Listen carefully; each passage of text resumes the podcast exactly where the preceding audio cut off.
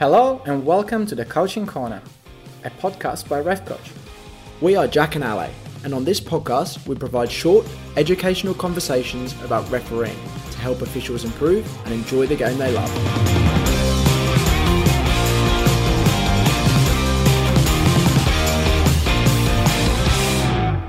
So, in the last episode, we talked about refereeing your first match, and we very quickly touched on today's topic, which is pre match instructions and how to referee with club assistant referees.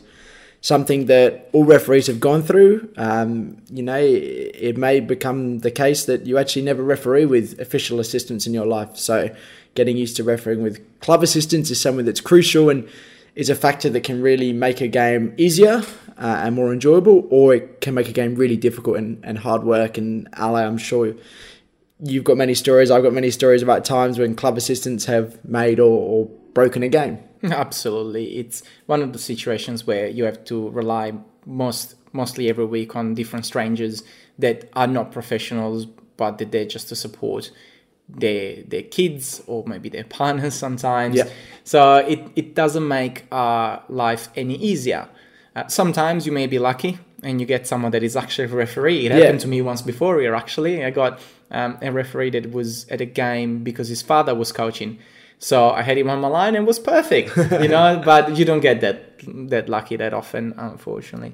So let's let's take it from the start, Jack. What do you think is the best way to approach club assistants? like like with anything, Ale, it, it, it's all about just being a human, right? You know, you want to get these assistant referees or club assistant re- referees on your side. You need them to help them. So, first of all, forget the refereeing bit. You just need to be nice to them as people, be polite, be friendly, shake their hands, or, or maybe not during COVID times, pre-COVID times, shake their hands. Give them a fist bump. fist bump yeah introduce yourself um, remember that they're there to help you so you want them to like you and get them on side you know it's really important to, to ask them for their names and it sounds super basic but remember their names i got to the point where i would forget their names so i used to write it down in my notebook because if something happens during the game where you need to talk to them and you can use their name well it sounds like a real conversation uh, with a real person instead of just a referee versus somebody else. So it, it's just crucial to be that good human first and, and get them on side and get them to help you. And then the refereeing stuff will, will come second. But it's like anything in life. If, if these people like you, they're going to be way more likely to help you out in a situation where you need it. Hundred percent. A please and a thank you always go a long way. That's not just in refereeing, but everywhere. And and that's why, as you said, Jack, it's so important. Uh, Once they feel part of a team, they're gonna be there for you, and they're gonna put an extra effort if you show them that you actually care about them, and Yeah. they're not just doing it because they needed someone. You needed a number. That makes such a big difference. So it's really important to show them that you care and that you actually appreciate and you're thankful for the help. That it's always going to help. Absolutely. So we've done step one, which is, you know, introduce yourselves, get them on side as a human, just treat them like a person. You're a person, they're a person. What sort of things are we discussing with them, Ale? You know, instructions, etc. First of all, I would say let's try, as we mentioned in the previous podcast, let's try to get them as early as possible. So we allow ourselves time for these instructions. So we don't have to rush and that's obviously going to help with the pre-match routine.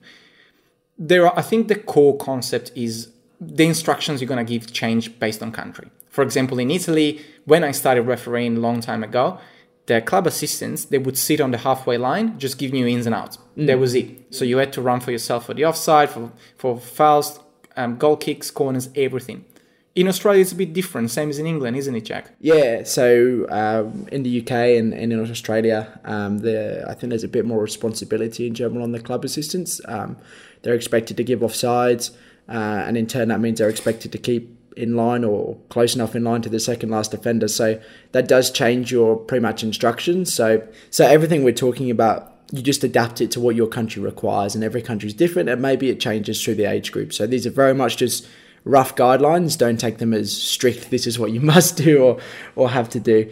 Um, I think it's important to touch on something that'll happen in, in usually in adult football, um, but does happen a lot in, in your Sunday league matches, your your much lower leagues. Is that uh, the only people at the games are the players and the coaches, so there might not be anybody to run the line except a sub, um, and obviously substitutions are allowed to come on and off the pitch so that an assistant referee or club assistant referee might actually change as the match is going on. So you're not going to be able to build up that rapport or have that relationship with them. So for those sorts of situations, it it's much more important where you're in charge, you're the boss, and if they can help you, amazing. But have a quite a low level of expectation and, and probably think that you're going to need to take more responsibility during this game than in a game where if you have club assistant referees that you can give a proper pre-match to, build up a relationship with, etc., etc.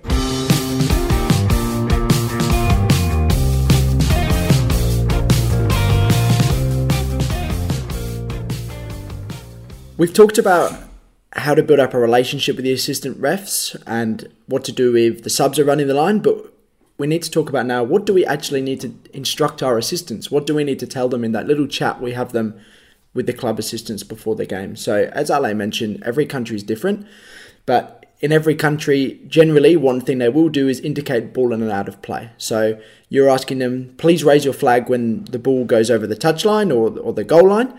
Um, and if they know the direction, to also please signal that. And, and that's very simple, that's very basic. Everybody can expect that. And the important thing for you to think about as a ref is if they put their flag up and they don't know the direction, that's okay. You're in charge, you make a decision. Then depending on the country, they may you may ask them to indicate offside. So it's important to tell them please stay in line with the second last defender as much as they can. And if they believe that an attacking player is in an offside position and has interfered with play, ask them to raise their flag. But it's important to mention to them that ultimately they are just offering their opinion and you are in charge. So if they raise their flag and you believe the player hasn't interfered with play, then you might just give them a thumbs up, a big thank you. He hasn't interfered. We're going to keep playing, whatever it is, whatever the language is that you want to use. But it's important to tell them that before the game. And then, thirdly, it's important to ask them or remind them that because you're the referee, you're going to be the one giving the fouls today. We don't want assistant referees waving their flag around for penalties or free kicks for, for whichever team, uh, that can create some really difficult situations. So just let them know, don't worry about fouls today, just worry about balling out of play and also offside if that's what is normal in your country or federation.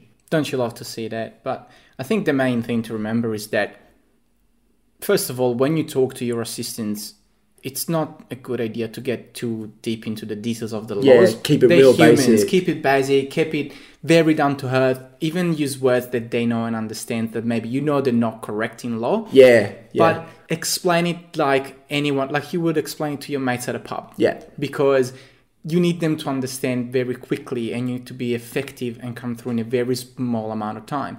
So that that's really good advice, Ale. I really like that. That's and good. there's things that you can do to prepare for it. You can again get back to your match preparation. Think about what you're gonna tell them, not on the day, but do it in the week leading up to the game. Do another checklist. You know, do it on your phone. Put it on a notebook. And it, it will become second nature. Absolutely, but when you start, obviously you can't remember everything, and you also evolve because the more you do it, the more you learn about how people Yeah. understand what you're explaining and how they receive your messages. Yeah. So, and sometimes you may even do it with the same people twice. Yeah. You know, if you're refereeing the same sort of areas, so you know that you can talk about different things at, some- at different stages. So it's very important to be prepared. I would suggest maybe use a notebook because if you are reading Yeah. off a phone when you're talking to someone that comes across really rude, but have it on a notebook and say it. I have a checklist. I'm just gonna make sure. I'm just gonna make sure that I go through all of it so I don't forget anything important. Yeah. And then remember, as Jack mentioned, you are the referee. You're there accountable. Big decisions are your decisions not as big decisions, you can use the assistants, Yeah. obviously based on what the role is based on your country. A penalty, you decide. You Yeah. are the referee. You are the ones who's gonna either be blamed or be glorified for that decision. So make sure that you are the one in charge of that. Yeah, Jack said it. You'll see that the hero parents on the side, they think the kids is the next uh, Cristiano Ronaldo or Samantha Kerr, and they just go flagging every time the kid goes down. But truth is, they're still not referees and they're not responsible. If they get it wrong, no one's going to complain about them. Yeah. So we've given our instructions, Ale, and then halfway through the first half, a, a really keen and eager parent has, has started flagging a few fouls, which you've asked them in the pre-match instructions not to do. How do you deal with it? Again, being polite, but honest, and telling them, look, this is not helping anyone. This is not helping me. I appreciate your enthusiasm, but remember what we decided, what we talked about before the game. If you haven't had the chance to talk to them before, maybe remind them, you know, this is what I want you to do. And that's when you sort of have to lower a little bit the expectations from them and tell them, you know, you just want the ins and outs really and some offside. Try and take charge of it more. If they continue, then eventually you may have to ask them to be subbed off if yeah. they become disruptive to the game. Because if every time something happens, they're they're out there flagging like if they worked in an airport, and then all of a sudden both teams are going mental because their team will be going like, "Hey ref, the assistant is saying that there's something."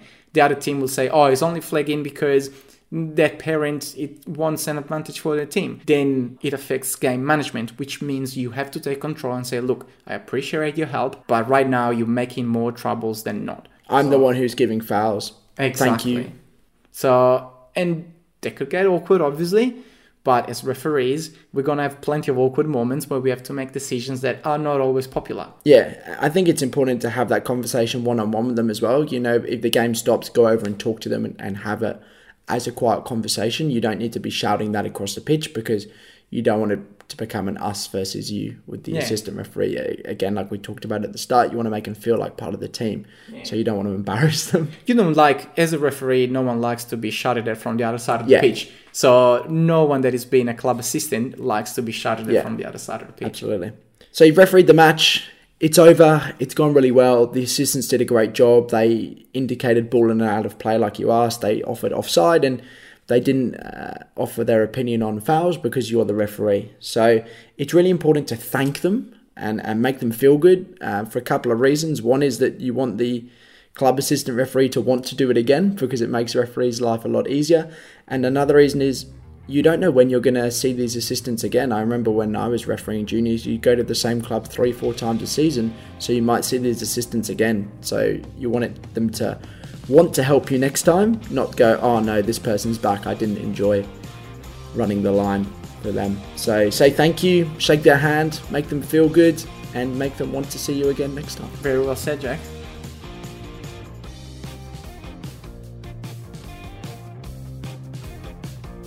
If you enjoyed this podcast and would like to hear more, hit the subscribe button. For more referee education, join our Facebook group and become a Ref Coach member for free at refcoach.org.